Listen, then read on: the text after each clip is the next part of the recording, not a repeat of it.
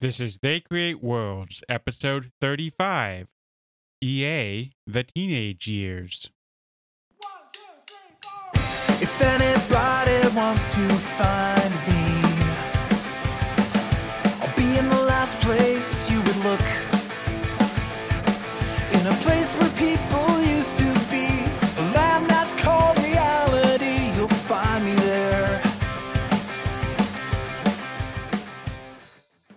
Welcome to They Create Worlds. I'm Jeffrey, and I'm joined by my co host, Alex. Hello. Today, we will go into everyone's favorite time of life their teenage years. A time of cringeworthiness. A time when you would just think back and go, Why did I do that? Or your parents go, What happened to that sweet kid? But then you turn into an adult, able to sell game, buy games, and not care about how much you spend. Of course, we're talking about Electronic Arts. Yes, that makes absolutely perfect sense based on that description. No, no, it doesn't. I just had to come up with these odd intros. That's right. So we've already looked at Electronic Arts once, but we really just focused in on the very first two years of the company, how the company got founded, how the first people got hired, and how the first products came to market. And we ended by noting that things didn't really go as well, perhaps, as Trip Hawkins might have hoped in that first year, but that in the aftermath of it in 84 and 85, they recovered and they went on to bigger and better things and started forming into the company that we know today. So now we'd kind of like to take a little closer look at all that from 1984 through kind of the end of the 1980s, very beginning of the 1990s, to see the, how EA began this transition from artists as rock stars, independent developers making innovative product to the corporate machine that got very involved in branding and in sequels and in owning its own studios and all of that stuff that is more associated with EA now. All right, for those who may not have listened to the original EA episode or have forgotten, but I'm certainly a lot of stuff between then and now, what would be a brief overview of the conception to where we want to delve into? Absolutely. So, of course, EA is entirely the brainchild of Trip Hawkins. There is some controversy over who else you might call a co founder of the company, which is something that we got into a little bit in the last episode, but there's there's no doubt that the vision was Trip's. And Trip was a person who very much believed that computers were the future of entertainment, not video games more broadly, but specifically computers and computer games. And that the computer game creators were going to be stars that were very comparable to a recording industry star or a best selling author, people that should be publicized and known by all of the fans of the entertainment, that it's not just about the game, it's also about the person behind the game. So he founded this company, Electronic Arts, based on that conceit with kind of three core principles, which was that artist is rock star approach, the direct distribution into computer game stores rather than going through a middleman, and very efficient and well done cross porting of content between different computer platforms. This, of course, being a time unlike today where there were many, many, many different platforms competing for the attention of home computer users. It wasn't just that one standard kind of PC architecture. He came up with this idea. He put a team together of producers and uh, technical people, technical support people to support these artists that he wanted to sign. And he signed his first group of what he called software artists. And company was founded in 1982, released its first product in mid 1983. Then things didn't really go that well over the course of those first releases. There were six games. Three of them were fairly forgettable. I mean, they're not even really known today. Three of them were much more well regarded today, but weren't all necessarily hits. The only game that was really huge right out of the gate was Pinball Construction Set by Bill Budge, which was just such a revolutionary product because it wasn't just that you could build your own pinball tables that was kind of cool, but it actually had a GUI interface because Bill Budge had been working on Lisa at Apple. So this was one of the very first experiences that the average member of the public had with a GUI interface was joystick driven interface, obviously, because we're talking about uh, an Atari 800 slash Apple II product. It had that drag and drop stuff going though, and so that was a big hit because the drag and drop uh, ease of creating courses was very well liked. The physics were just spot on because he had already done a previous pinball game, Raster Blaster, and he really knew how those pinball physics worked, and so that was a massive hit. It sold somewhere in the order of 300,000 copies, which I mean, that's probably equivalent to a 5 million seller in terms of today's console market. I mean, that's that's a sizable hit. Archon, which we talked about, which was kind of a combination of of chess and a few other concepts uh, all put together in this strategy game, did all right. And then there's a third game, Mule, by Dan Bunten, that didn't actually sell very well, but in the long run was incredibly influential because this whole idea of a multiplayer combination competitive cooperative game with some light economic elements and whatnot in it really fired the imagination of a new generation of programmers and helped kind of shape the direction of multiplayer computer gaming generally, but was not a big seller at the time. Several of those games are really well regarded now. There was really only one big hit, and that was Pinball Construction Set. And one big hit wasn't quite enough to support everything that was going on at that time in Electronic Arts. And you certainly can't build an empire off of one hit. Mm-hmm. So if you want to go into the founding of EA and all the stuff that we just summarized there, just go back and check out episode six, titled The Early History of Electronic Arts. That's right. Where we spend like an hour and a half or so saying the exact same thing I just said in like seven minutes or whatever. no, but there are there is some interesting story there just because of some of the personalities involved. But that's that's it in a nutshell. Mm-hmm. So that we can say it in a nutshell later and then tell people to come back to this episode, we will now discuss what happened after that.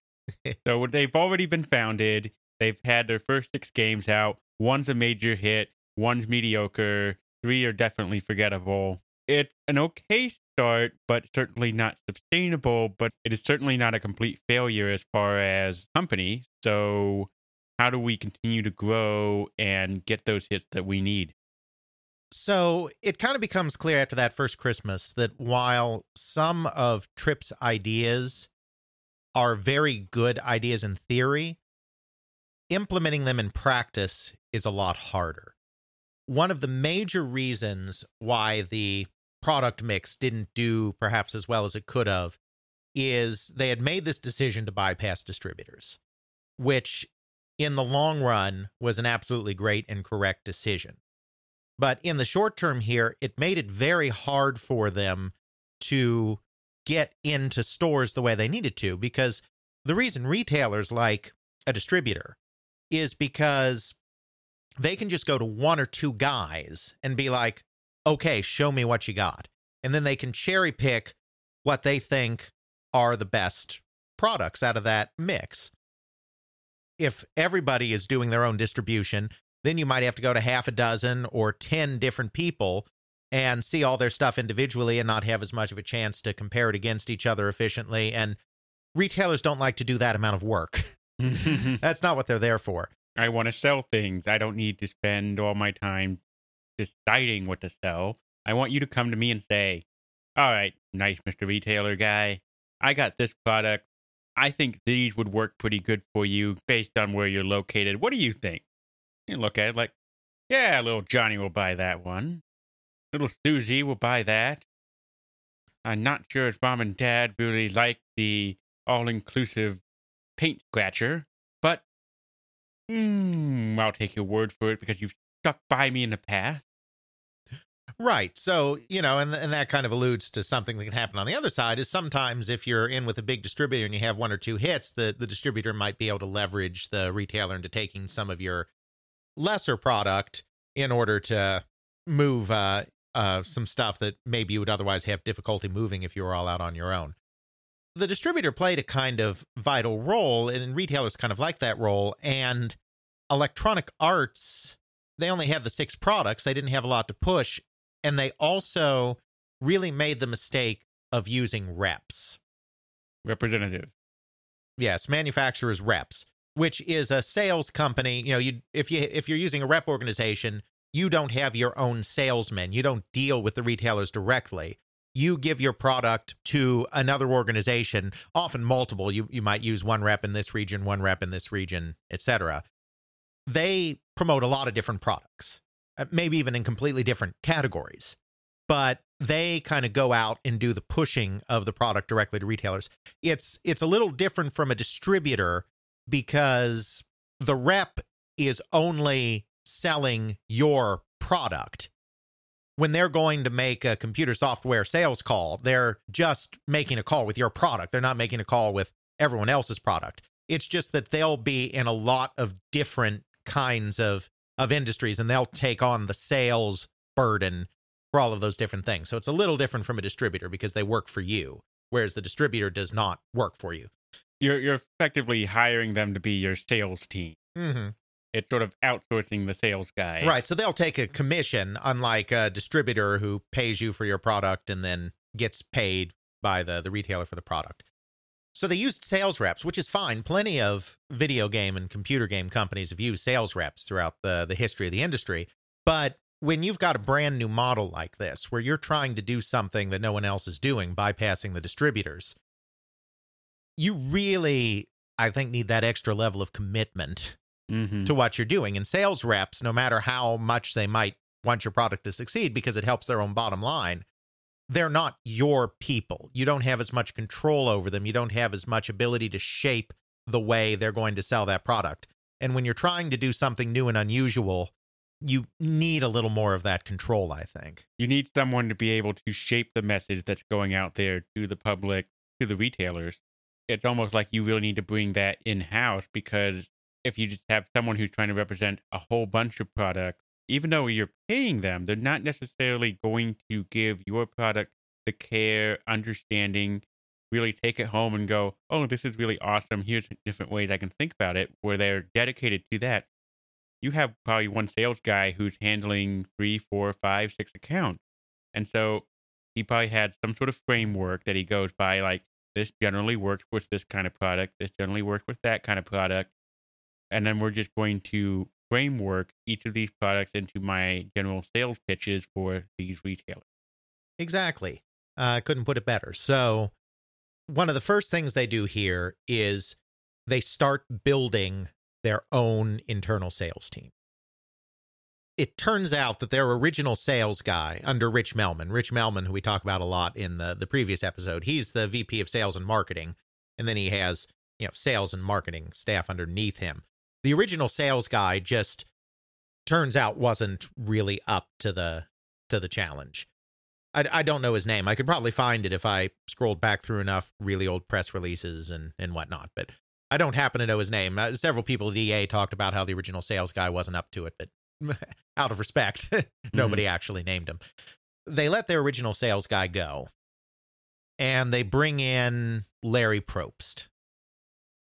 Larry Probst is after Trip Hawkins, certainly the person most identified with Electronic Arts. And he was with Electronic Arts quite a bit longer than Trip Hawkins was. He's still with him, he's still chairman. And he's really made Electronic Arts his life. I mean, that's a big part of his thing. He'll probably be affiliated with the company in one way or another until the day he dies. He started out in sales in in other businesses. He was at Johnson and Johnson for a while, for instance, and then he came to Activision. He was a salesman at Activision for a couple of years. There's conflicting stories about how he ended up leaving Activision, whether he had to be laid off or whether he had conflicts with other people there. But suffice it to say, as Activision was downsizing during the period after the crash, Larry Probst was let go for one reason or another. And so he was brought into Electronic Arts to build the sales force. he's just he's a guy that knew how to sell product. So he organized a really great sales force that was able to start really pushing EA's product very well. And then once they had that basic sales force in place and they were starting to sell their own product uh, at a better clip, they also decided to do something else, which was highly influential, and that was to start something called an affiliated label program. Again, they borrowed this terminology from the record industry because Trip Hawkins is very, very, very influenced by the recording industry in the way that he's done the entire company. He sees the producers as akin to record producers. He sees his technical support team, and I don't mean that in an IT sense, I mean people that are building technology solutions for computer game programmers. He sees his technology support team and the artist workstations they've developed as akin to having a kind of record studio kind of environment. We give you the equipment, we give you the guy, the producer that oversees the process of creating this thing, and then we sign people to our label, Electronic Arts. Right. They're doing the record industry equivalent of a recording studio and all the equipment and the people who know how to run that recording studio. And they just need talent, the rock star, the programmer to come in and sing, in this case, code, and then they do the rest. Exactly. So this is taking another kind of cue from the record industry with this affiliated label program. This would be like you own a really big record label, one of the big record companies like a, a Bertelsmann or an RCA or uh, CBS Records or something. And then there's an independent label out there that is much smaller and is doing very interesting work. But because they're so small, they have no real ability to capture the attention of the major shops. Sometimes, maybe rather than acquiring them outright, and certainly sometimes that happens too, obviously, you might say, okay, you're doing some really cool stuff and you're a really hot label. We have the access. You have the very interesting product and a very interesting brand name. We'll let you tap in to our distribution network. So you're still the publisher, but we'll provide some support and we'll provide some money and we'll provide our distribution network and obviously then take a cut of sales so that you can reach a wider audience. And so that that's very akin to something like this, podcasting. There's podcasting networks out there that help get the word out and then they find podcast that they think is interesting and then they go to them and say, "Hey, let's uh, do some sort of cross promotion thing or whatever they decide to do." And they do promotion because they already have the audience. I think the saying is is that once you reach a thousand people li- constantly listening or interested in the thing, at that point where it goes quote unquote viral and explodes out there. Mm-hmm. Now that EA had the sales force, something they didn't have before, it was their idea. I don't know who exactly, but it wouldn't surprise me if it was Larry Probst to use this sales force for others. And so they come up with this idea of their affiliated label program, which is basically where they're giving smaller publishers access to their distribution for a cut of what goes on. And so this is different from a development deal. Because in a development deal, EA is actually publishing. So EA is signing an independent developer to a development contract and is giving them an advance on royalties and then is selling the game and takes all of the profit save for the royalties that have been promised to the developer whether that's 20% or 30% it varies. In this deal they're not publishing it under their label. So the independent publisher takes on a little more of the risk, gets to keep a little more of the reward. It's more than just royalties, they get more of it, but they don't have to do their own distribution and they get the benefit of EA's sales force and EA's clout and EA's expertise. Does EA get to put their logo or stuff onto the packaging that goes out there, or is it No, just, no, they don't put their logo on the, the packaging. scenes. Right. It's it's behind the scenes. Well, I mean, people know. I mean, these affiliated label deals aren't kept a secret. But, right, they don't. the put- consumer level? Like if I go down and I go to down to back then in the eighties, I go to my local computer store, look at a computer box, and it right, you're not no going to see way an I EA. could tell Yeah, you're not going to see an EA EA logo on there. No. Okay. Because they're publishing. The other company still has to get the boxes together, get the manuals together, copy the discs, you know, all of that kind of stuff. They're publishing it. They're taking on the cost of publishing, but EA is distributing. So this is basically EA becoming a distributor, the exact same group that they were wanting to replace. This is them now becoming that. And there's nothing hypocritical about that because Trip is really concerned with the idea of we shouldn't have a middleman whose only job is to stand between us and the retailer. EA is both acting as publisher and distributor here. They're a computer game publisher that is also distributing the products of other smaller computer game publishers. so they become a more attractive option as me as a small game studio go i come out with my game i could either go to standard distributor who doesn't understand computers because they're different and new or i could go to ea Well, who now I, I, I, I, I just want to say the distributors were computer software distributors. okay They were specialists. Companies like Softsel were specialists in selling computer software, okay so they weren't unique on that level but that was their only job. Hmm was to sell computer software. They're not going to take a chance necessarily on a small publisher just because a small publisher has uh, an interesting looking game because their revenue comes entirely from distributing software. So if their software that they sell isn't all hits, then they're going to start running into problems. EA can afford to occasionally take a risk on a product because they're also creating their own product. And since the publisher is taking on the majority of the cost and the majority of the risk still, because they're still the ones that have to put the game itself together, if it turns out that that game doesn't sell very much, EA is really out nothing. It's the publisher that's going to bear the brunt of the failure.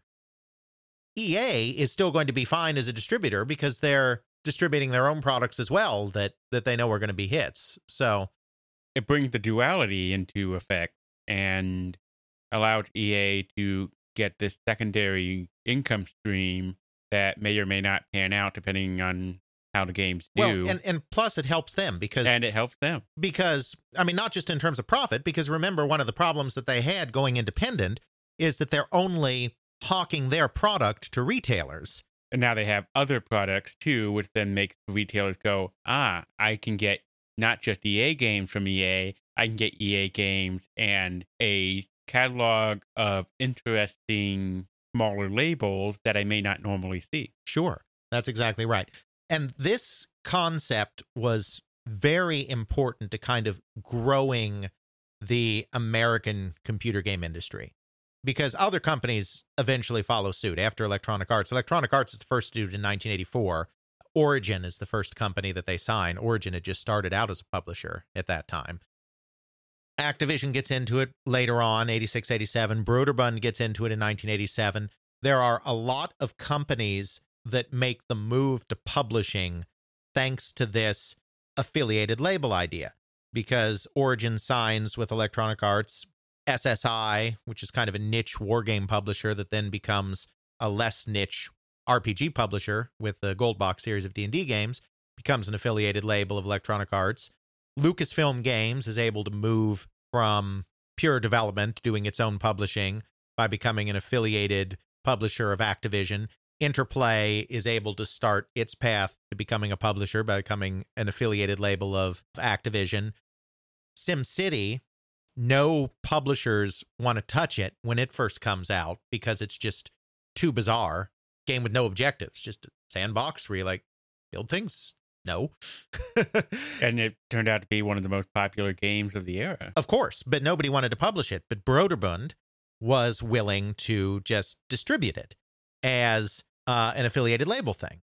Maxis was uh, an affiliate of Broderbund. So a lot of these really important publishers got their start in the business because they latched on to one of these kind of mega successes at the very top of the pyramid, companies like Electronic Arts and Activision, and took advantage of their distribution clout to get their product into stores. Very important concept, not only for Electronic Arts, but for the computer game industry as a whole. And Electronic Arts unequivocally started that. Uh, the producer model, as I think we talked about in the previous episode, EA takes credit for that. Activision did it at about the same time. They probably did not copy each other. They probably both came to it at essentially the same time because Jim Levy at Activision was from the record industry. So he's logically going to be looking to the record industry for some of his influence as well. So that happened at roughly the same time for both of them. But Electronic Arts created the idea of the affiliated label. And that idea is still a very important part of how things work today. I don't think anyone uses the term affiliated label anymore. That was very much a term of its time, a term of the 80s. But the idea that a larger publisher will take on distribution for a smaller publisher is basically the entire way that the distribution of of video game software continues to work today. There are really no just distributors anymore. The affiliated label system basically eliminated that middleman. The epitome of it is Steam. It's a publisher that pretty much barely publishes anymore and just distributes. exactly, it really is. And obviously that's in the digital space, uh, but you know even in the in the packaged goods space, which which still does exist despite everyone predicting its imminent demise every year. It's it's that same kind of thing. Is a company like Electronic Arts or Bandai Namco or Activision is going to distribute its own product and it's also going to distribute the product of smaller companies. That is one of Electronic Arts' biggest contributions to kind of the business into video games. And it starts there with Larry Probst and the sales team that he builds throughout 1984 to combat the difficulties that EA had launching its first product in 1983. Okay. So that's step one to turning around EA. Step two is something that we also talked about briefly in the last episode, and that's becoming much more keenly aware of platform shifts in the industry. Because Trip Hawkins was very much about being on the state of the art system. This is something we talked about in the earlier episode. The problem is that that state of the art hardware can change. And sometimes the state of the art hardware may not even be the hardware that takes off. Right. You could have three or four of them, two or three of them will fail effectively, and one becomes the dominant one. You can just see that in our lifetime with Xbox One, PlayStation 4, Nintendo Wii U. Exactly. So they had targeted the Atari 800 because at the time in 1982 that Trip was putting this whole plan together, the Atari 800 was the most technologically impressive computer on the market from the standpoint of being able to play computer games well. By the time they came to market, the Commodore 64 had cleaned the clock of the Atari 800. So, releasing a bunch of early programs on the Atari 800, a pro, uh, platform that suddenly had no future because of the turmoil going on at Atari, was in hindsight a huge mistake. They released a couple of their programs on the Apple II as well as a secondary platform, which is why something like Pinball Construction Set could still end up selling so many copies because they did have a couple things on the Apple II, but they did not have anything on the C64 at launch. And in Christmas 1983, you wanted to be on the C64. Oh, yeah. That was the platform that was taking over. So they reevaluated the way they did forecasting and they went from kind of forecasting 12 months out, which was a the standard way of forecasting, to, to just forecasting a quarter out. This was kind of just a mindset change. It wasn't anything necessarily hugely innovative. It's other than the fact that they decided to use a, a model that they forecasted not quite so far out so that they could be more in tune to market changes as they happened. And this is going to become very important in a couple of years uh, when the home computer market goes through some some changes, and we'll we'll get to that in a bit.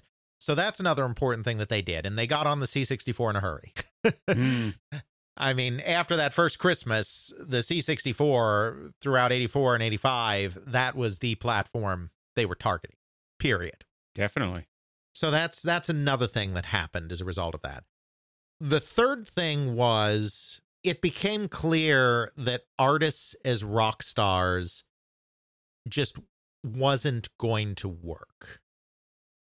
They were not going to be able to reach a broad audience that way. It's a combination of things. I mean, it's just people don't really care about programmers. I don't know the psychology there. It's they're not like uh, still today they're not like recording artists they're not like authors I I- mean, the biggest names you hear of is something like Sid Meier or American McGee or well and how many how many people outside of really hardcore gamers know who sid meier is? I mean he's a big name in computer gaming and video gaming circles. Will wright is a big name in video gaming circles but no one else has probably heard of him. I mean go down the street and just ask. right. I mean you know who madonna is Presumably, yes. you know who michael jordan is Yeah. It's that baseball player, right? uh no Oh, right. He was a baseball player for a brief time and then became a basketball player again. Again, yes. So, but my point, I mean, you know who Michael Jordan is. I do. That is a star. You don't care about basketball one bit. You don't care about sports one bit. Nope. You know who Michael Jordan is. Mostly because of Space Jam. Right. But still, he's out in the culture. He's in He. Space Jam because he's such a big star that everybody knows. Because Right. he's certainly not in it because he's an actor. of course not. No. But so, I mean, those are superstars. The biggest name in video gaming is undoubtedly Shigeru Miyamoto. I mean, he is the absolute most influential, most important, most brilliant game designer that has to this point ever lived, and no one would contradict that idea. No. There might be a small number of people that know Shigeru Miyamoto who aren't big video game players because he's in the media a little more, but I guarantee you it's only a few more. If Not you many. put if you put him up, I mean, he's the greatest video game designer that ever lived. So if you put him up against Michael Jackson, who's the greatest pop star probably that ever lived. For the sake of this exercise, he will be. Or Michael Jordan, who's the greatest basketball player who ever lived. Or Babe Ruth, who's the greatest baseball player who ever lived. If you put all of those people up together, there's no question Shigeru Miyamoto will be known by the absolute fewest number of people. If you just gave him a list of big celebrities in every field and just asked them to put a check mark by the ones that Right. they know who they are, he, his name's going to be checked the least Yeah. it just doesn't resonate in that way. I think the closest to that might be something like Isaac Asimov because he's known a lot in science fiction circles and because he's been in pretty much every single section of the Dewey Decimal System. But unless you like those like books, like reading like science fiction, you might not know him so much. yeah, but I bet more people know who Isaac Asimov is than know who Shigeru Miyamoto is. True, I will grant that, but it it's the closest thing I can think of that you could, at least us, for the purposes of the podcast, can relate to, and can see other people not knowing. Mm-hmm. There, there's just never been much success, and I, I, I don't know exactly why that is. But the point is that was never really going to work. Promoting artists as rock stars. Trip starts to look for other ways to kind of bring in a larger market rather than promoting his artists in that way. Now, artists still remain, software artists still remain a very important part of electronic arts.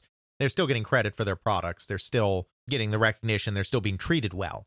It's just that those very first promotional ads that they did, you know, they did these big expensive photo shoots like you would do with a with a rock group, except with a bunch of programmers Mm-hmm. and they stopped doing that. I mean, they really start to stop doing this promotion. And they had done their boxes like album covers. They had done these really narrow, you know, small sleeve-like boxes, like a record album sleeve.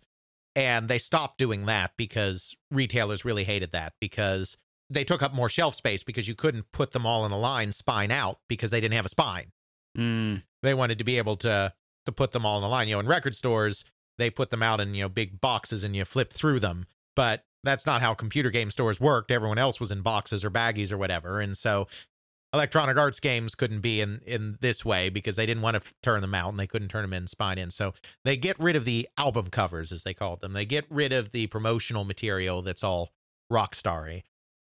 They get rid of some of the quote unquote fat of the record industry. hmm They start looking at other ways that they can bring in an audience, and so there there's a conscious decision to rather than focusing on the artists, to actually focus on licensing some brands, and not just licensing though, because that's that's very easy, but actually working with the people that they license and having them give some level of input to the game. That level varies depending on how engaged the individual is in the process. So it's more than just licensing a face, it's also bringing them in as kind of in a very loose way co creators. None of them ever really functioned at the level of a co creator, but that's kind of the the promotion of it, you know, bringing these people in as co creators. And it really starts in sports and this goes straight back to Trip Hawkins again because Trip, Trip Hawkins has been a sports fan his entire life. This is a guy that played all sorts of Strat-O-Matic baseball when he was a kid and loved baseball and loved football. A guy whose first attempt at creating a company back when he was in college was to create a, a football board game that he tried to sell. So he's always been a huge sports fan. So he wants to bring the company into sports he decides at this juncture it'd be a good idea if going into sports to attach a big name. He starts with basketball, and it's like he knows a guy who knows a guy who knows Dr. J's agent, Mm-hmm. Julius Erving, uh, who was at that time one of the one of the greatest basketball players in the league.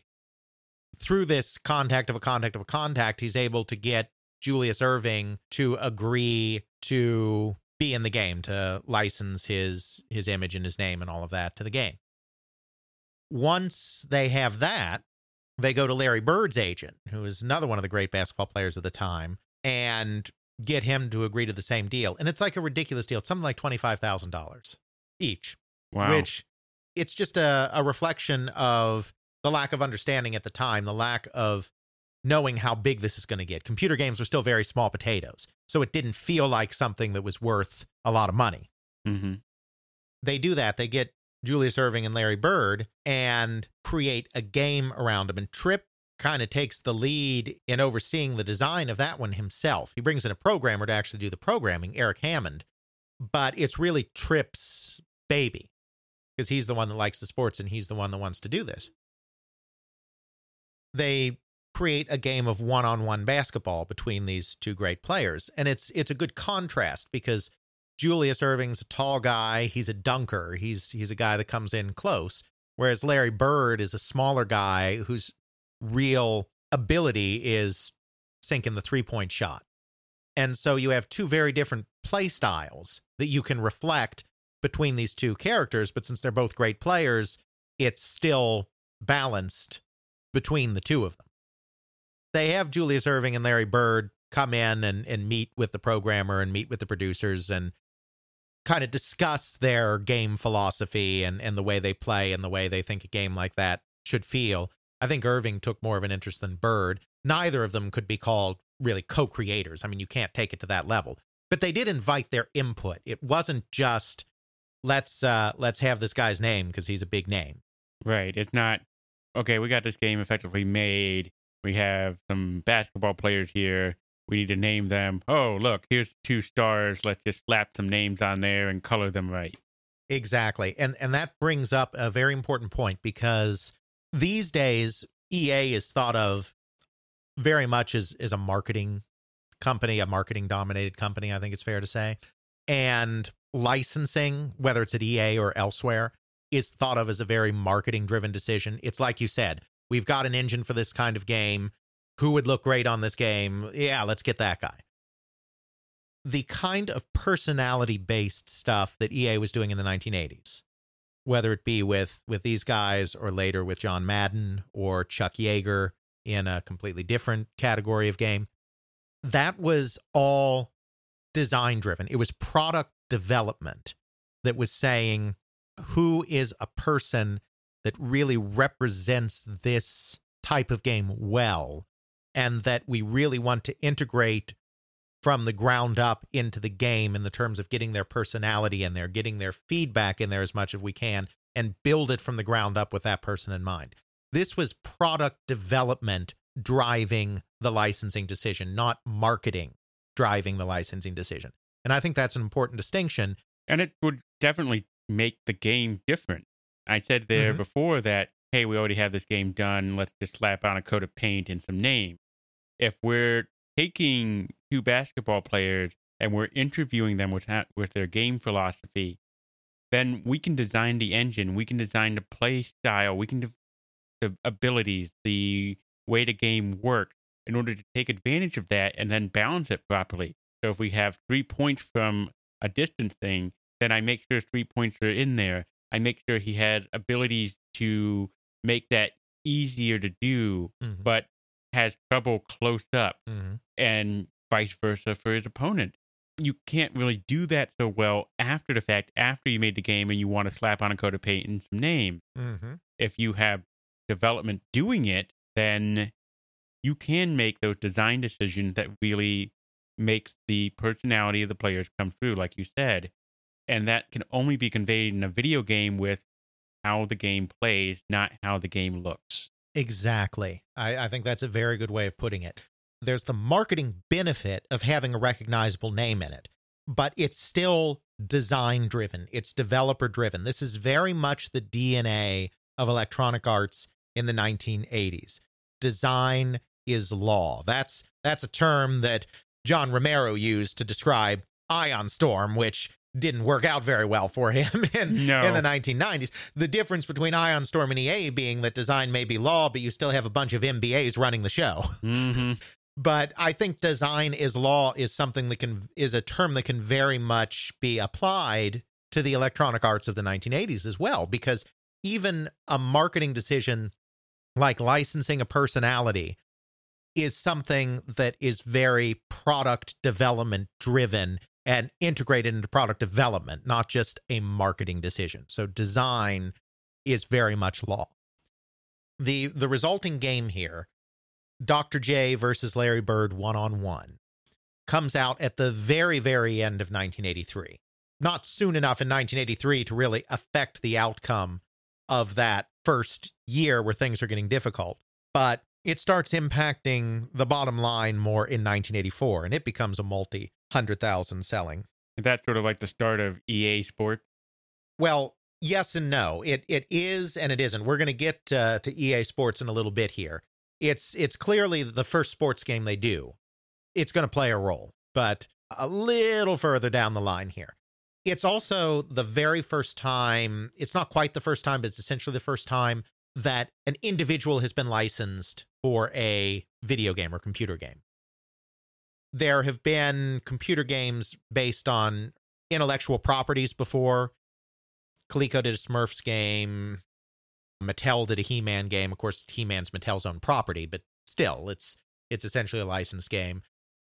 There have been video games and computer games based on organizations. So, as we talked about in our Mattel Electronics episode, they didn't have baseball, they had Major League Baseball. They didn't have football, they had NFL football. But personalities, specific individuals that you're building a game around that isn't based on a movie they did or isn't an organizationally based thing had really never been done before. The only one that had been done was an Atari game. Atari had a soccer game on the VCS and they licensed Pele, one of the greatest soccer players of all time, to be on that game. So his name appeared in in the name of the game. The VCS is so primitive, Pele doesn't really appear in the game in Mhm. any way because it's entirely primitive. And this is a case where the game was built and, and even sold for a while before the Pele name was even gotten. So it really was a marketing thing where you're slapping a name on the game after the fact. It has nothing to do with the game.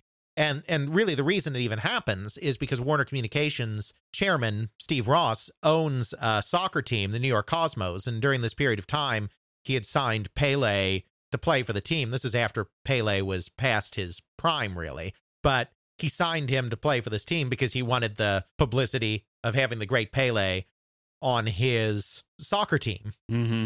So then it's like, well, we've got Pele on our soccer team. Let's let's put his name on our soccer game in our video game division too.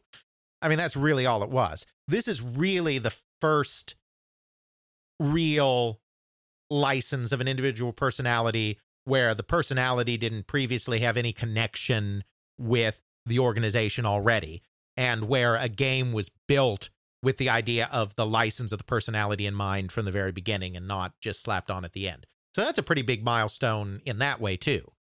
And it is in a way the foundation of EA Sports, which we'll get to. So that's a big milestone. And it provides some of the pick me up that EA needed at a time when they were not doing well, though it took a while. At the beginning of 1984, there was a period of time where they had like 90 days cash on hand or something like that. They are right on the razor's edge. Exactly. And Dr. J versus Larry Bird helps solve this. Another game that does is a game called Sky Fox. Not Star Fox, Sky Fox. That's right. A kind of cockpit view, more actiony than Flight Simulator, kind of shoot 'em up space kind of game. That's created by a young man named Ray Tobey. Steve Wozniak, the founder of co-founder of Apple, creator of the Apple II. I mean, we know who Woz is. He was on the EA board. Hawkins wanted interesting people from various disciplines to be part of his board. So he had Woz on there. He had uh, Jerry Moss from the record industry. He had these interesting personalities on his board, and Woz was one of them. So he had an EA connection. He wasn't very involved in EA at all, but he was involved enough, and he knew Trip because Trip worked for Apple, you'll recall. So there, there was enough of a connection there that when Woz saw Ray Tobey's game at a computer fair or whatever, he basically wrote uh, to Trip, like on the back of a business card or something. He said, This game is amazing. You should sign it. And so when Steve Woz is impressed by something from a programming perspective, because this is not a businessman, but this is a guy who understands good games and good programming because he's a big game player, you know you're onto something. So Woz kind of makes this connection between Ray Tobey and Electronic Arts. So they released Skyfox, and Skyfox is a multi hundred thousand dollar selling game after it's released in the first part of 84, like March or April 84, somewhere in there. And that's really the game that saves the company because it, it just does so well and it did so well at the time that they needed a hit. And then one on one is doing really well. Dr. J versus Larry Bird is doing really well. They get another thing from a, a guy named Will Harvey called the Music Construction Set, which is a primitive kind of music composition program. And it does phenomenally well. It's not a game so much as it is kind of a tool, but it does really well. And so You've got these games doing better, and you've got these interesting concepts coming along at the exact time that EA is reforming its sales force. And so you've got a sales force that can push the product. You've got good product getting out there. You're starting to get this really big buildup, and you're starting to to get something that's working. They're certainly laying down a really good framework that has a much better, stronger chance to work and survive. Right. EA, like any company, has ups and downs over the years. But after that 1983 period, when when things didn't necessarily go as well as they might have liked, they were never really in danger after that of not being a successful company again. There were times where they had to make big decisions on this or that where the company could be affected, but I mean, they were no longer in a situation where like 90 days we're out of cash kind of situation, you know. Right. We make or break in 90 days or else. Right. That's kind of how they start to turn things around. Looking at EA games over the next couple of years, there's a couple of themes that come out of there. First of all, Pinball Construction Set was huge. And so they really kind of push that construction set kind of game. That very briefly is something that is highly in vogue and it's EA that's really driving that. There's the music construction set, which we just talked about, which wasn't as much a game, but it was there. And then they had the racing destruction set, which was also a construction set, but they decided to be clever with the name. And there was the adventure game construction set, which was somewhat successful. Uh, there was a game called Mail Order Monsters, which was essentially build your own movie monster kind of thing. So they're having a lot of success with those kind of games they get into RPGs because of Interplay, which I, I mentioned briefly earlier. Interplay is a company founded by Brian Fargo, who's a very interesting guy because he's a jock and a nerd. That, That- yeah. Doesn't make sense. He was a star track and field guy in high school, and he was also an avid video game player in high school. He could speak the language of the really nerdy guy, and he could speak the language of the outgoing kind of business guy. You almost never see that. And he didn't he didn't do he did some programming and whatnot on on some early games. He did some programming himself, but he very quickly transitioned into a business role. So he was never a great game creator himself, but he could speak to the game creators and he could speak to the business people. In that way, he was a little like Trip Hawkins, uh, I suppose, who also had some of those characteristics. Trip Hawkins is an even more outsized personality than Brian Fargo, but Fargo was very much into adventure games and he was very much into to Dungeons and Dragons stuff. One of his high school buddies, Michael Cranford, created a role playing game based very much on the wizardry aesthetic, first person view and, and dungeons and all of this, called Tales of the Unknown Volume 1 The Bard's Tale. Hmm. Interplay was at this point very much tied up with Activision.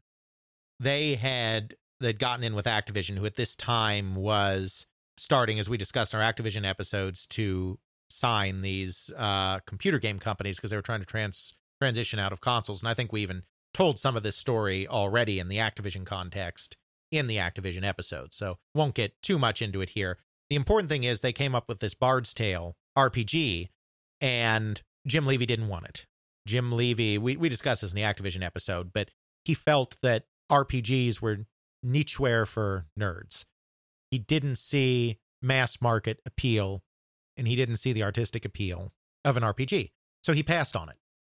When one big guy rejects you, you go to the other big guy. So they went to Electronic Arts with the Bard's Tale, and Electronic Arts got it.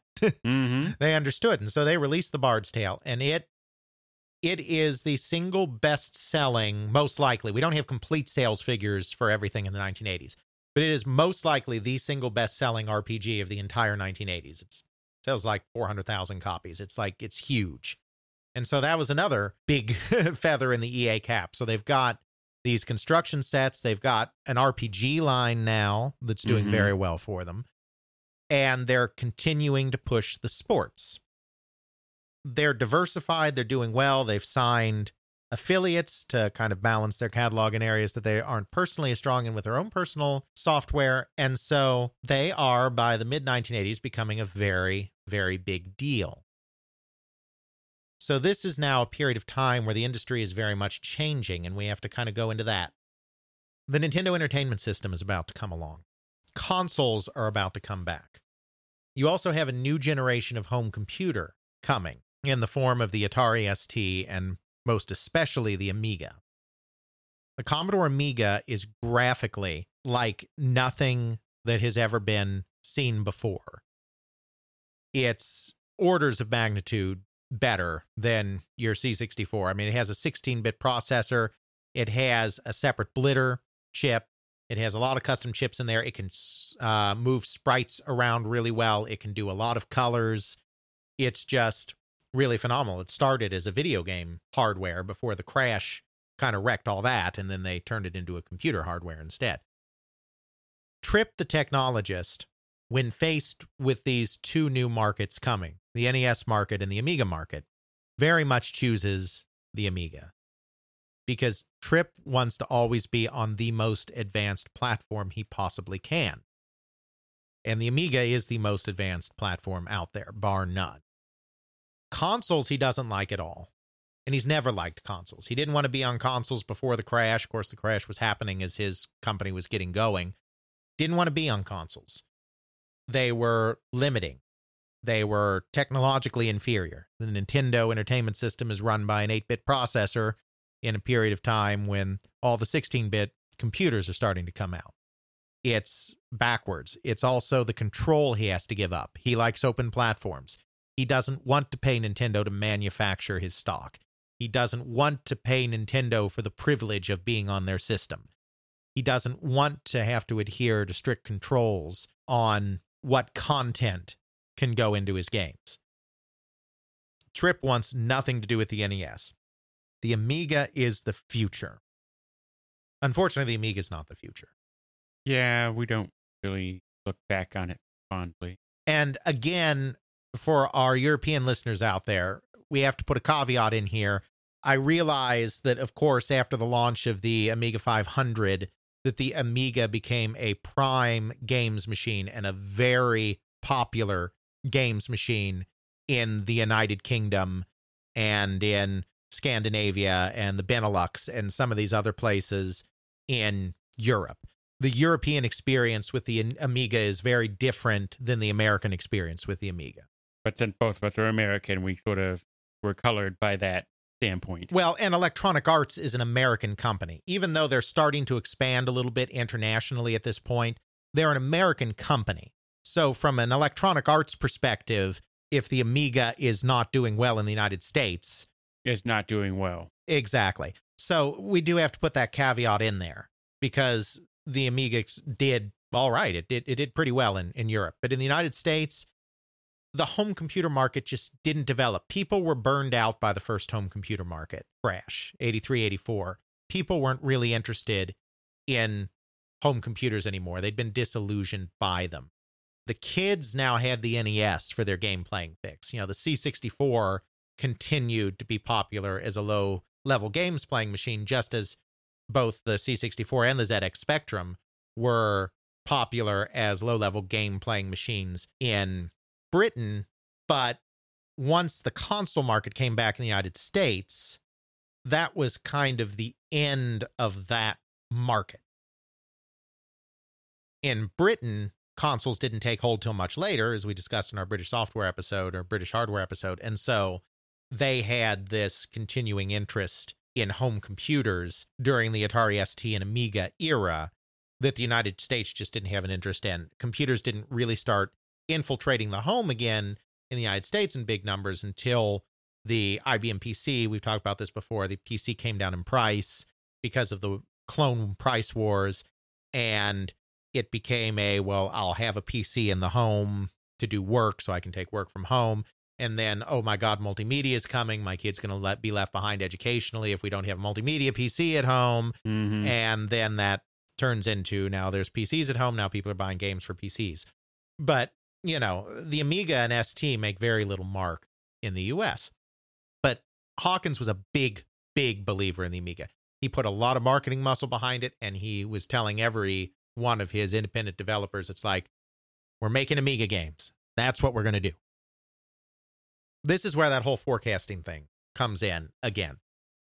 Electronic Arts could have very well been sunk by the Amiga if they had continued to commit to the Amiga for too long at the expense of other platforms. But as much as Trip Hawkins was intrigued by that Amiga market, as soon as it became clear that the Amiga was not going to have the sales that anyone had hoped, they did an immediate pivot back to the Commodore 64, an immediate pivot back to programming for the 6502. That comes down to, again, the fact that they had begotten very, very good at forecasting and very good at watching where the trends were and very good at changing course quickly because they're forecasting over small periods of time, not large periods of time. They've been very good at turning on a dime.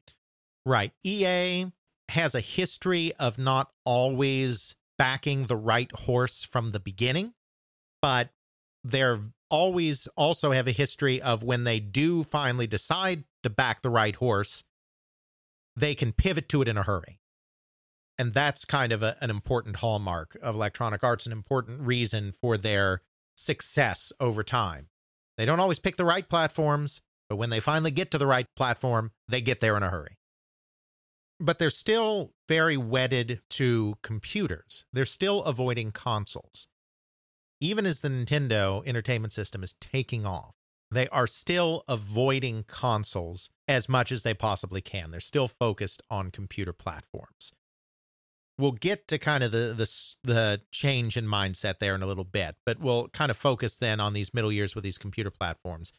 The other thing going on, other than deciding what platform to choose, is the way that developer publisher relationships are starting to change. As you move along, as you get into more advanced 8 bit games and some of the very first 16 bit games, computer games are no longer a solo or maybe a two person kind of effort. The more complex the game is, the more coders you need to throw at it. Plus, you start needing artists, you start needing musicians, you start needing larger teams of people. So the entire industry is kind of going through this computer game industry specifically I'm talking about now is kind of going through this period of figuring out how that changes relationships with developers because games are taking longer.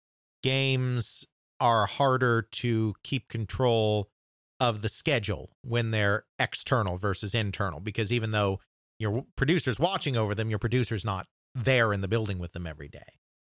You're starting to have more people involved on the teams. Who gets the royalties? What does that do to the structure of how you have to pay the company? All of these kind of concerns start to develop as the decade goes on. And in the very early 1980s, just about everybody was doing a combination of in house development and external development with independent people that they just pay royalties to. EA was just about the only one that wasn't doing any internal development. But a lot of other companies were doing external development too. It's just it was balanced with internal development. Now it's coming to the point where it feels like external development is not necessarily the most economical way to go in games because the teams are getting bigger, the schedules are getting more complex. It's harder to keep track of all of that. Trip founded EA to be very much an independent artist company. And Trip doesn't want to lose that at all. But there comes to be an understanding that they need to do at least a small amount of internal development, at least some. Mm-hmm. There are a couple of different drivers for this. I've I've asked uh, several people that worked at the company during this period, producers like Roger Hector and Stuart Bond and Don Traeger and Monty Finnefrock, who were all kind of there. I asked Trip Hawkins too, because I've interviewed him, kind of why this was happening. And, and I didn't really get a consistent answer to that. So I, I don't really think there's one easy answer for why they decided they had to get into internal development. But part of it is that they already had talented people and it felt like they should put them to greater use because they had always employed programmers.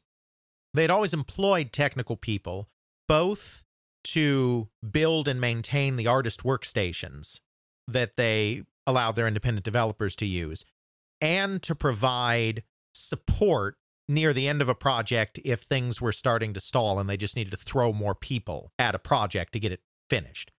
So they'd always had people.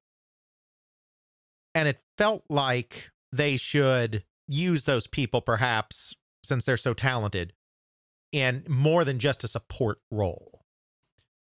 There was also the fact that technology was becoming, as games become more complex things like engine technology or uh, software libraries or, or advanced technologies, uh, advanced way of doing graphics and whatnot. These kind of technological things were becoming more important.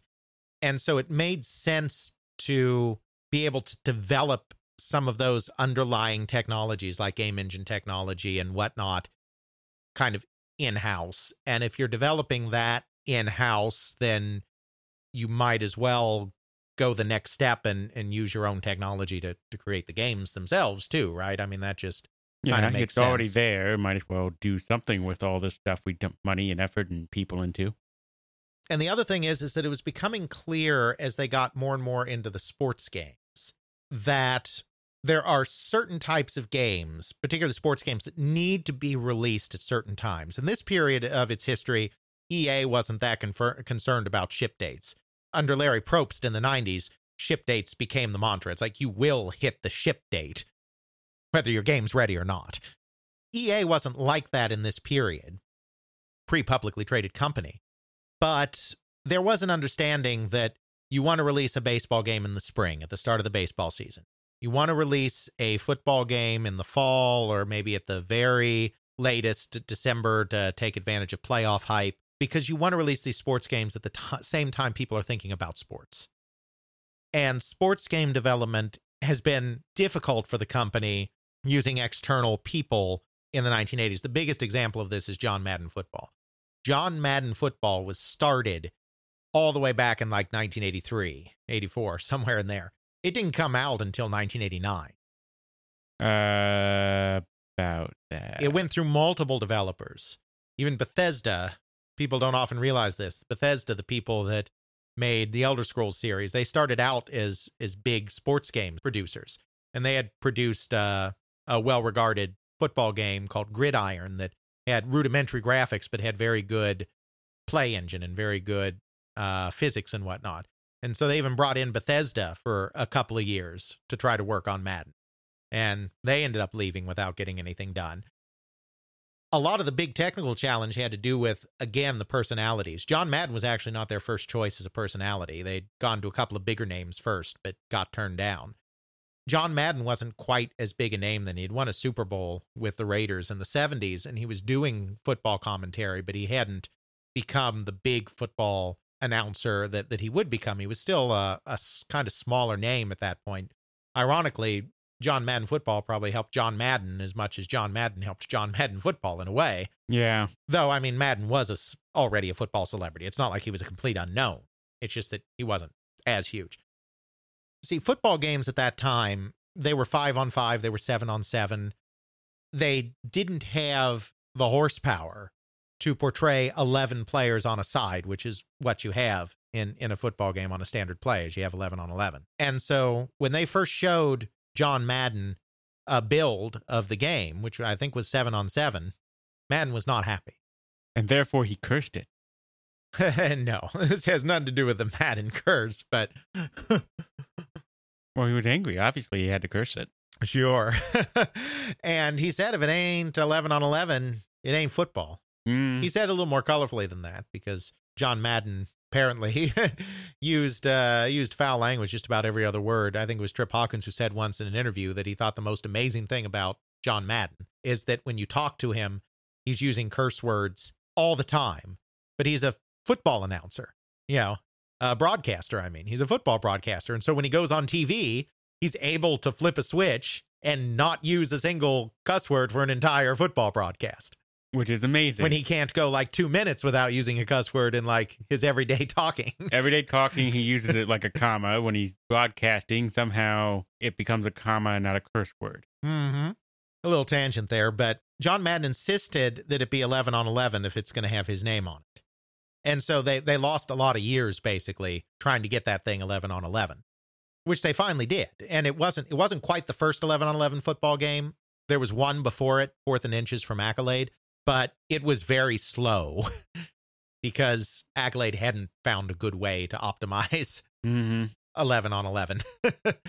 so it, it didn't do that well. Madden is often remembered as the first 11 on 11 football game today, uh, though it was actually predated by one. We'll just say it's the first one that did it well. Yeah, well, sure. That's that's fair. That's another thing is they saw these sports games taking a long time and they knew that sports games need to hit certain marks. And so it's easier to keep an eye on a project like that when it's in-house rather than external. So there kind of became this growing sentiment that they needed to have some level of internal development. So they put together a team and released their first internally developed game in 1987, and that was the computer game Skate or Die for the Commodore 64. Skate or Die was very much influenced by the games series from Epyx, this idea that you have different sporting event mini games that are that are part of a larger game. And in fact, they poached most of their development staff for this game from Epyx. Hmm. Michael Kosaka, one of the main artists on it, had been at Epyx. Steve Landrum, the main programmer, had been at Epyx. And the producer on it was Don Traeger, who had been at Atari and had been in marketing at Atari. And he had actually started out in marketing at EA as well. But Trip kind of noticed how interested he was in the game design process and whatnot. He was like, you know, you should really produce. So Trip mm-hmm. Hawkins recognized that he had a producer talent there stuck in marketing and actually helped him make the transition. While he was at Atari, he had briefly been the marketing manager on a on a game called 720 Degrees, before it was released. It, it was not released until after he had already left Atari, but he had been working with it while he was there. And that was a skateboarding game. So it was kind of he was kind of influenced by he had been working with a skateboarding game and then combine that idea of skateboarding with the idea of the game series where you have a bunch of different like little mini event games within a larger game and bring in a bunch of Epyx people to realize that and you get skate or die which which was a pretty big hit. And they use that as kind of a test case. They use that as a kind of can we do internal development well? And it turns out the answer is yes so so they that is the beginning of internal development at the company they continue to not do too much in the first couple of years but it starts to grow as time goes on and one of the big things that they do probably the biggest thing they do isn't even a game. The biggest thing they do is deluxe paint. Deluxe paint. Deluxe paint, D paint. Like pretty pictures, here's some colored paint. Well, but doing pixel art. You know, like it's a lot like your your paint program in in Windows or whatever. But well before that program existed, you know. D Paint started out as one of their development tools because they would build tools for their artists. And so they had programmers on staff doing that. And Dan Silva was the one that created kind of this paint tool that they decided to turn into a, a product. Everybody used DPaint. Hmm. I mean, it was a powerful tool. I say it's like your paint program in, in Windows, but obviously that's a limited tool because it's free. DPaint had a lot more functionality. I mean, it was the Photoshop of its day, is really what you should call it, rather than the, the paint of its day. It, it was the Photoshop of its day. And just like everyone uses Photoshop today, everybody used DPaint. And when I say everyone used DPaint, I'm talking about the game developers themselves. If you were creating a computer game that used pixels, You use D paint. exactly. Everybody used DPaint. It was the industry standard. It came out for the Amiga originally, uh, came out for other platforms later, but even people that were making games for other platforms would usually build the graphics on DPaint and Amiga and then convert them to whatever they needed it to be. so well for making pixel art. So that was another huge success that they had, just monumental. EA was always a games company first. Uh, they didn't do that much productivity software over the years. It wasn't like, say, Broderbund, which slowly moved from being a games company to being more of a productivity software company. Rich Melmon had wanted them to be more involved in other consumer product areas like productivity software he lost that fight and he left the company. and their first attempts at productivity software, kind of back in 83, 84, hadn't done well. And that was part of the reason that Rich Melmon ended up leaving the company. But DPaint was, you know, a really, really huge success. It didn't turn EA away from being a game company, but it did very well. Stuart Bond kind of looked over the productivity software side of the company. I asked him about that when I reviewed him, of course, and he basically said the productivity stuff did well, but it wasn't doing as well as the games, especially after EA got on consoles. Hmm. That's when game sales, you know, really hit the roof. Basically, they discontinued doing the productivity software stuff because even though it was growing, it wasn't growing nearly as much as games, and they weren't going to divide their attention. It's like if this isn't as big, kill it.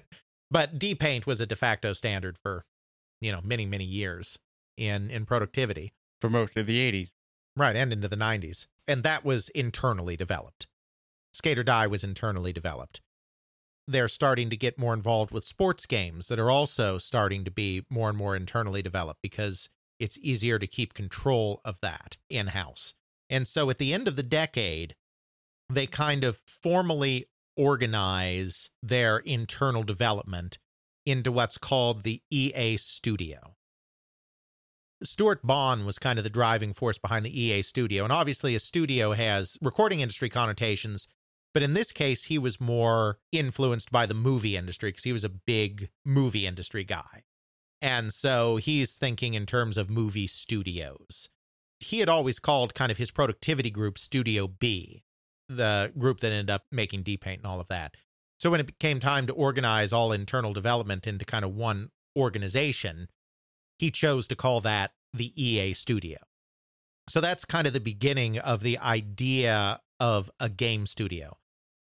There are other kind of analogs to it a little bit before that. Activision, I think we talked about how they had the development centers in other parts of the country from their main headquarters. And in a way, that was kind of like a studio. The difference was that a studio has a business aspect to it as well that those design centers that Activision had didn't really have. They had remote outlets doing games for them, but you know, business was still really being done at headquarters. A studio is going to have a development component and kind of a business component to it as well. This first studio was not remote. The EA studio was set up at EA headquarters in San Mateo. But Stuart Bond kind of took on the creative aspect of running the studio, and Monty Finnefrock took on the business aspect, dealing with development contracts and all of this stuff. Product development, both internal and I think external as well, was kind of run out of the EA studio because the the producers were all part of that. They'd experimented with a few different ways. At first, they just had producers basically going out and finding interesting talent and producing whatever tickled their fancy then they kind of organized them more. So you had one producer in charge of action games, one producer in charge of role playing games, one producer in charge of this kind of product category producers. And then they kind of add another layer of organization on top of that with the formation of the EA studio because before the EA studio, the producers reported directly to the top of the company. Because I, I talked to Roger Hector, an Atari veteran who was briefly a producer at EA and was the producer in charge of all action and sports games for a time, who departed before the formation of the studio. And I asked him who he reported to, and he said, reported directly to Trip. He dual reported. He also reported to Bing Gordon, who was in product development as well. But I mean, he re- he reported directly to Trip that's pretty direct. You're going pretty much to the head of the company, and right. And so when EA Studio, when the EA Studio was formed, then Stuart Bond became the guy that all the producers reported to. So all the producers then reported into Stuart, who was kind of the the big guy in creative there uh, until he left the company a few years later. Now you've got the EA Studio, and EA Studio still exists. It's gone through name changes. Once they went to a worldwide studio format, it became EA Redwood Shores because corporate headquarters had moved from San Mateo to Redwood Shores, another California Silicon Valley city. Then, when they were kind of under John Riccitiello, when they were kind of getting to this idea of letting their studios be a little more individualized and not quite as cookie cutter, they took the name Visceral Games, uh, and I think that's still what they exist as today. This is the oldest EA Studio, and it kind of marks the beginning of studios. Now, all game developers have multiple game studios. If a publisher has an organization somewhere that's dedicated to creating games, that's called a studio mm-hmm. anymore. It, it became the de facto terminology used. Exactly, and it's and it's something that EA started, and it started right here when product development was getting bigger and internal product development was getting bigger and they felt that they had to kind of corral all of this into this larger organization. So that finally brings us to the other big development of the 1980s, which is this EA Sports concept. Starting with Dr. J and Larry Bird one on one, EA had a lot of success with sports.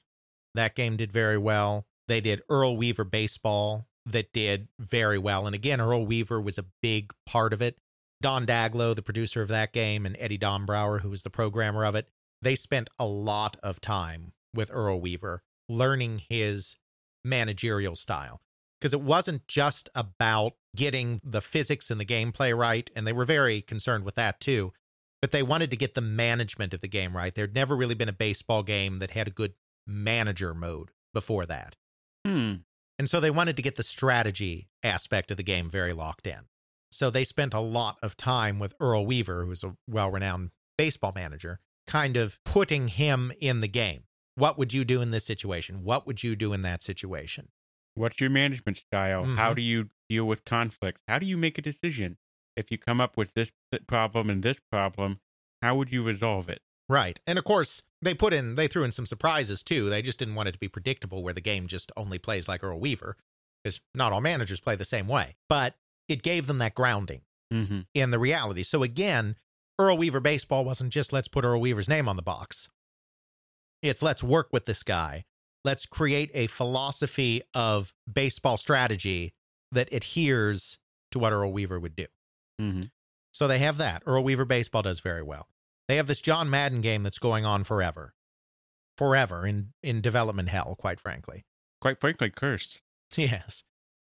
Trip Hawkins, that's Trip's baby. I mean, it really is. Just like the basketball game was Trip's baby, Madden football was Trip's baby. He didn't produce it himself. Joe Ybarra was responsible for producing it, but it was his game, and he was told to kill it multiple times. Well, he was told that he should kill it. He's the boss. He has the final say. Right. But he was told that he should kill it. His advisors are saying, yeah, you might want to kill it. You'll never make the money back on this. But he was determined to see it through. So you've got that going on in the background. Then you have Don Traeger, who I talked about before, who is also very interested in sports. Don Traeger is where EA Sports begins. Obviously, there are these other games going on, and he's not the first one to do a sports game, and there are other people doing sports games. But Don Traeger is unique because he's a former marketing guy that's now in product development. Mhm. That doesn't happen very often. So he sees both sides. He's like, I like sports. I want to make a sports game. That's product development. But he's also like, we've got a bunch of sports games. How can we present these sports games to the public? That's marketing. Yep. So it's those two things together. So the the first thing he really wanted to do is he wanted to do a sequel to Dr. J versus Larry Bird because that game's from 1983. It's a little long in the tooth now. We can do it better. Larry Bird is still a big star at this point. He's still playing. Dr. J is retired. Don Traeger is from the city of Chicago. And so he's keeping up with the Bulls and he knows about the Bulls' hot new rookie, one Mr. Michael Jordan He wasn't popular. who's definitely going to be going places. And again, he's the dunker. He's the close in guy. He's the tall Mhm. guy. He's he's a better player than Dr. J because he's one of the greatest of all time. No offense at all to Dr. J, but you can have the same dynamic between Michael Jordan and Larry Bird as you had between Julius Erving and Larry Bird. So he does a sequel, Jordan versus Bird one on one. At the same time, a programmer named Rob Weatherby is working on a prototype engine that can actually do five on five basketball. A- again, just like you had, you didn't have 11 on 11 football games. The reason you had one on one basketball games, or, you know, at most say two on two, is because you could not do five on five with the technology. So he also does a team basketball game, Lakers versus Celtics NBA playoffs. This is, these are coming out in like 88, 89, somewhere in there. You've got the Earl Weaver game. You've got these other things going on. They've done a couple of golf games as well. And so it becomes can we do something more than this? Should we present this as a block of product? And so he writes a, a marketing white paper for the company where he outlines his vision for what he calls the Sports Legends series. He puts it in that framework of Sports Legends because these are games that are licensing people. You know, they've got Earl Weaver baseball, they've got Jordan versus Bird they've got these personalities. So they he comes up with this sports legends concept where they can maybe tie all of this together. But then he changes it. And he changes it because of a competing company called Cinemaware. Cinemaware is is very well known on the Amiga for doing well, cinematic stuff. I believe Bob Jacobs, the founder, even coined the term interactive movie for what he was doing. And and they weren't interactive movies in the way we think of them today. It was really a bunch of mini games held together by some vague trappings of a movie genre. Stuff like Defender of the Crown, uh, which is Robin Hood stuff with a bunch of mini games all tied into some strategic conquer all of Britain thing. And it was Rocket Ranger, which was kind of 1940s sci-fi and all of this kind of stuff. But one thing that they did that was was not interactive movie is they did a game called TV Sports Football. And it was uh it was a standard football game except the conceit of it was that this game was being broadcast. There was like a news report in the game. There was like a halftime show with cheerleaders and all of this. There were these these presentations as if you are controlling a football game that is being aired on television Hmm. and so Don Traeger sees this and he's like, that's what we should do. We should have this idea that we have a sports network, that EA has a sports network, and these games are the things being shown or being done on the sports network. And that doesn't mean that all the games took the conceit of TV sports football and actually put it in this this kind of pseudo television environment. But it's just that that's where he got his final concept. This is the Electronic Arts Sports Network. It's the framework of marketing in order to Mm-hmm. push and sell sports games. Right. E EASN, Electronic Arts Sports Network. Marketing and and upper management just thinks this is all a great idea, and so they decide to go with that, and so they start branding their their product as EASN. Well, that doesn't sit very well with a network called ESPN. Why not? They do sports too. Can't we do sports? Yeah, so ESPN sues over the ES EASN name. Eventually the suit settles and EA agrees to change the name of their thing and so they change it to EA Sports. That's how the EA Sports name comes into being. In return though, ESPN actually agrees to broadcast commercials of EA Sports games for a period of time on their network. I mean, I'm I'm sure EA probably still had to pay for it, but I think they got a cut, you know, probably got a cut rate or whatever. Right. You know, they they agreed to to broadcast some commercials for them. So this actually ends up being a huge blessing in disguise because one of the things that really helps launch Madden into the stratosphere is it gets this national TV advertising. Oh yeah. If you got sports fans going, huh? I'm watching my sports game. Well, I better get up and get another beer. Wait, what's that? They're playing football on that console little Johnny's on. I need to go out to the store real quick. Johnny, get off that console. right. So I mean this is this is big. This is very big. So that is the beginning of EA Sports. It starts as this way of tying all of their product together in a marketing capacity. In a couple more years it becomes its own division of the company. Basically the sports thing becomes so big that they split it off from the EA studio and EA Sports becomes its own category with its own vice president specifically in charge of sports. That happens around 1992, I think. Okay. You got it just so big, so popular. And I mean, and much, and you have to do it every year. yeah. And and that's another thing. It's it's interesting. The first Madden was not very successful. It came out on an outdated computer because it came out for the Apple II. Because it was started in 83 and at that time the Apple II was still a very viable machine. 1989, the Apple II was absolutely not a viable machine, but they're locked into that platform because that's the platform they've been it on for like seven, six, five, six years, you know. So the first one really doesn't do that well. It's only when it goes to console that it actually starts doing well. But they decide that they should kind of, now that they've got this football game, they should update it annually.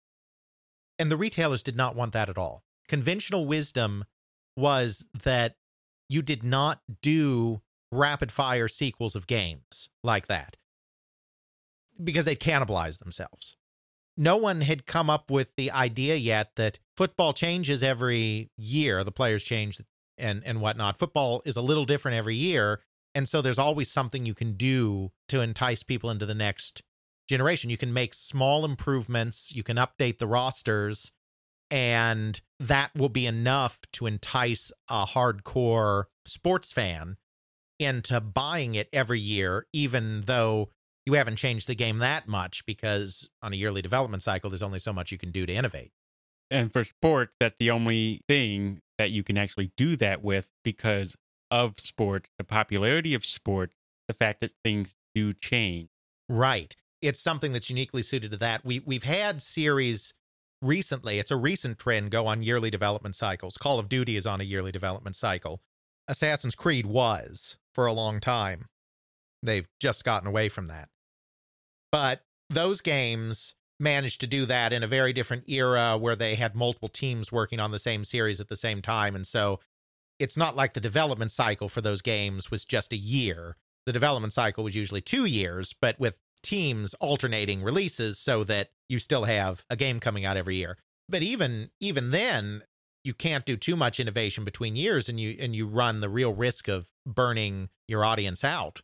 But with sports games, you know, you can you can do that for the reasons we stated and even in this more primitive time when you weren't annualizing other franchises, there was a thought that you really could annualize sports games. This was the first time that this concept ever happened, and retailers didn't want it. Retailers were not interested in it, but Electronic Arts had the foresight to go ahead and do it anyway because they really believed that sports game players would come back year after year after year for the new rosters and the occasional new rule change or or whatever else is is happening between seasons.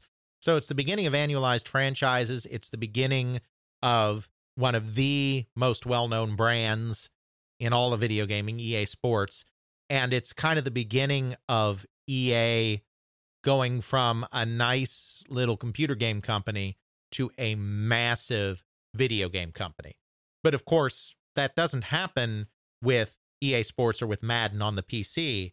That happens with Madden on consoles. And so that's kind of the final piece of the puzzle in the transformation of EA into something completely different. By the end of the 1980s, EA was definitely the top computer game publisher in the business. Mm-hmm. The problem is that is peanuts compared to what's being done in consoles on the NES specifically obviously. A hit program on the computer is 100,000. If you do 250,000, you're over the moon. Just kind of as a way of quantifying that, the Software Publishing Association, which was the kind of trade organization of the entire software industry, not just games, but games were included, along with your databases and your spreadsheets and your operating systems. They awarded gold and platinum awards for sales milestones. And that's something they took from the music industry. In the music industry, a gold record is a record that has sold 500,000 units. A platinum record is an album that has sold a million units that's the way the record industry measures success based on the sales that they generate. For the SPA, a gold hit, a gold software was 100,000 units, a platinum software was 250,000 units. So that shows kind of the differing scale. 250,000 was like doing a 1000000 Mm-hmm. in a more popular medium. It's a kind of good way to quantify that. So if you did 250,000, you did you were over the moon very few games, very, very few games did half a million. And that was really where you topped out. I mean, there were not million sellers. Couple of reasons. I mean, piracy obviously dented sales some because it's easier to, to copy those floppies. But it's also just the computers were just not as, home computers were not as widespread. It, it, it really comes down to that. And you still needed a certain level of sophistication to make the game work. Exactly. So consoles, you know, everybody was doing half a million. You did half a million in your sleep on the NES. The NES was so popular and games for it were so in demand that just about everything, I mean, everything sold a couple hundred thousand. Uh, even the absolute dogs were selling a couple hundred thousand. And if you had a hit, you were selling in the millions. So even though you had to pay a royalty and even though ca- cartridges were more expensive, there's still way more money You make it up in volume. you make it up in volume. So Trip wants nothing to do with this. He doesn't care about that. He likes money, but he's okay with the money that EA is making in the computer game space because they're making money. They're not poor. Trip may be the CEO of the company, but he is answerable to the board of the company. And the board is not happy. The board is like, why aren't we doing these games? Let's see, kid. You were barely making a hundred thousand to two hundred and fifty hundred thousand when you can make that for your really poor games on this console, and your good ones is going to get over a million. And I need to buy another yacht. yeah. Why are we a, a $100 million company when we could be a $300 million company? Or a more. $500 million company. And then they have a tangible uh, example of this because Skate or Die, which we mentioned before, Mm-hmm. Skate or Die is licensed to Konami. Trip does start licensing some EA properties. Skate or Die sells 1.2 million units. It's very popular. EA just gets a small royalty on that. EA is getting pennies on the dollar for 1.2 million in cartridge sales. So it's like, why did we license our hit game to Konami and let Konami make all the money on it? You're throwing money out the window. There was an actual chance that Trip Hawkins might have lost his company at this point. There was, quite frankly, a board revolt. Uh, it's described in Game Over, the Nintendo history book. Trip Hawkins, uh, he wa- he was candid about it with me. I mean, he didn't go as far as to say he might have lost the company, but when when I talked to him about that period, he was candid about it with me that the board was completely and thoroughly and utterly unhappy with him. I mean, they were lecturing him. It's like we don't care. We are content creators. We don't care where our content is sold. We provide content for any platform that that content is going to sell on. Mm-hmm. Trip had to swallow his pride and he had to go onto consoles. He just had to do it. But Trip being Trip, he does get to do it a little bit on his own terms. He makes the Nintendo deal. He has to make the Nintendo deal. He becomes a third party licensee. But he's also seen this new system that's about to come on the market from Sega Mm-hmm. the Sega Genesis. The Sega Genesis is far more technologically advanced than the NES. And That's up Trip alley. loves that. The processor is the is a Motorola 68000, same as the processor in the Amiga, same as these 16-bit computers that EA already has some expertise in developing for, even though they've had to go back to the 8-bit Commodore 64 to to live. They still have that expertise with that 16-bit Motorola processor. mm-hmm. Sega is starting from such a humongous disadvantage. They got stomped with the Master System, probably never getting more than 5% of the market, maybe as high as 7 or 8, but probably not more than 5.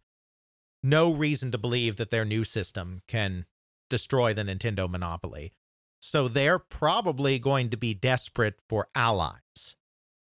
So Trip sees an opening to get on a more technologically advanced console on the ground floor and not have to give up as much control as he has to give up to Nintendo. So he goes to Sega and he's like, "We'll publish for you, but we need a better deal." Sega at this time, just because it's it's the only thing out there, it's the model. They're basically going to follow a Nintendo model in terms of their licensing, not as strict a content um, restrictions, but in terms of certain number of games a year, and we're going to manufacture all the cartridges, and you're going to have to pay this much royalty, that kind of thing. They're following the Nintendo model pretty closely. Well, Trip wants nothing to do with that. He likes being in control. Mm-hmm. So he decides to reverse engineer the Genesis. He puts two uh, very talented programmers, Jim Nitchals and Steve Hayes, on the product. Monty Finnefrock is overseeing the the operation. They do a clean room reverse engineer of the Genesis. He knows that there's going to be a legal fight over this. Trip knows that. And it's a legal fight he'd rather avoid. He, he feels confident. I mean, they, they do it clean room, and legally, clean room reverse engineering's been upheld. It's it's why we have PC compatibles. But it's going to be a legal fight. And so he'd rather not fight it if he doesn't have to. So he goes back and he says, "We've reverse engineered your system. We are ready to go alone. We are ready to do this. But we'd rather be a partner with you. And we can really help you because you need partners. Because these big Japanese arcade companies, they are not going to sign with you. So let's lower the royalty here. Let's let us manufacture our own cartridges. Let's remove some of these restrictions on the number of games we can publish. And then we'll be willing to sign a deal with you and we can all make money. I like money. And Sega's still not happy about this because it's it's one of these things it's like It's a strong arm tactic. Yeah, and and once you once you give an inch to one company, then you run the risk of losing control entirely. But they finally agree because they realize the Trip's going to publish with or without them, and it's better to have Electronic Arts as an ally than an enemy. So they get a sweetheart deal. And this is very important because that is what really makes them a big company. They publish a couple of games on the NES. It's near the end of the NES's life cycle, so they they make a little money, but not a great amount of money. But on the Genesis, they make boatloads of money. And that's really why I, not sure how you or yourself, or I've always associated the Genesis as the sports console. Mm-hmm. Exactly. And EA was a huge part of that. They didn't make all the great sports games on the console. The other part of that is, you know, Mike Katz is the other half of creating that situation because Mike Katz knew that Sega was not going to be able to get those hot arcade titles. Mike Katz being the, the president of Sega America at this point. So he figured that to get recognition on the Genesis, Sega would have to license personalities. And for the most part, these were strict marketing licenses of the type we think of. This wasn't the deep input situation of EA sports licensing. So they licensed Tommy Lasorda, baseball manager. They license very mistakenly Buster Douglas because he was heavyweight boxing champion for all of like five seconds. that one didn't turn out, but you know, they they licensed Pat Riley, a basketball coach, for their basketball game. And the crown jewel that they license is Joe Montana, the great quarterback for the San Francisco 49ers. And so they are going to make the Genesis the sports system as much as anything because that gives them a counter to Nintendo and Nintendo's arcade games and big arcade companies. Joe Montana football is assigned to Mediagenic, the former Activision, which we've talked about. And we talked about how uh, Mediagenic was forging a relationship with Sega and how that all fell apart because of the bankruptcy that, that Mediagenic went through. Talk about that in our Mediagenic episode. Once Joe Montana football falls apart at Mediagenic, they don't have a lot of time to get a game out by Christmas. They can't start from scratch, they being Sega. They know that Electronic Arts has a football engine. They've done John Madden on the Apple II, and they're in the process of converting that to the Genesis. So they know that EA already has an engine. They come to EA and they're like, we need Joe Montana football. We need it now. Can you please do this for us? And this is great for EA Mhm. because this is the competitor. The competitor to their football game is going to be Joe Montana football. Mhm. Now they're going to be creating both games and they can deliberately leave features out of the competition. Oh, nice. And and they don't do it in a way that sabotages the game, but it's like let's say John Madden football, I don't remember the exact numbers so the numbers are made up. But let's say John Madden football has 16 different plays you can run on offense. Joe Montana football is going to have four plays you can run on offense. Mhm. It, it's not that they make one game not work as well in terms of making it jittery or buggy or stuttery. It's just like we'll put a little bit more into Madden than we put into Montana. Mhm. And EA only does the first Joe Montana football. The the series goes on for several more games. And obviously, Sega doesn't want to keep it in a competitor's wheelhouse. That that was just a desperation play. And they actually don't quite get it out by Christmas. They get it out in like January, which is still not terrible because even though they missed the Christmas rush, which obviously would have been great, at, at least you're still in the football season. You're still in the football season. It's still before the big uh, playoffs and the Super Bowl. So that is the other part of EA Sports and, and particularly John Madden becoming big is that they get to craft the competition's game and make sure that their game is better. Wow. So John Madden football on the Genesis is a huge hit and that's the beginning of that whole series and being on console is the beginning of EA hitting the stratosphere by 1993 or 94 somewhere in there they are a 500 million dollar company. And they've only gone up from there. It's the seeds that were sown in this early 80s period or this mid 80s period that's when they came up with the beginning of the studio system. That's when they came up with the beginning of EA Sports. That's when they figured out how to do a balance of internal development and external development. And so The labeling.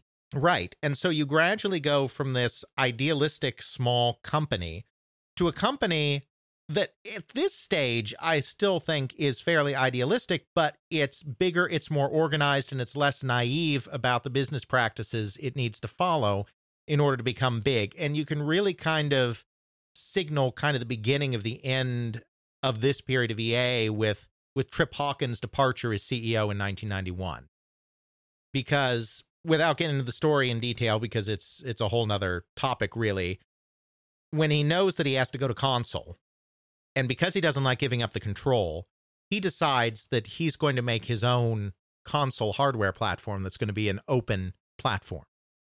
Very low royalties, none of these ridiculous, in his mind, restrictions that the other companies put in, and not manufactured by any one company. It's going to be the VCR of video games, where there's a common base of technology, but multiple companies manufacture, and maybe this one's got slightly different features from this one and slightly different features from that one, but they all play the same tapes. Mm-hmm.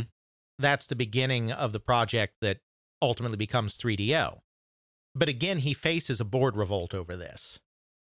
The board, once again, is like, we are a content company. We create software for whatever platform that software will sell on. We do not create hardware. And so he finally had to spin the 3DO project.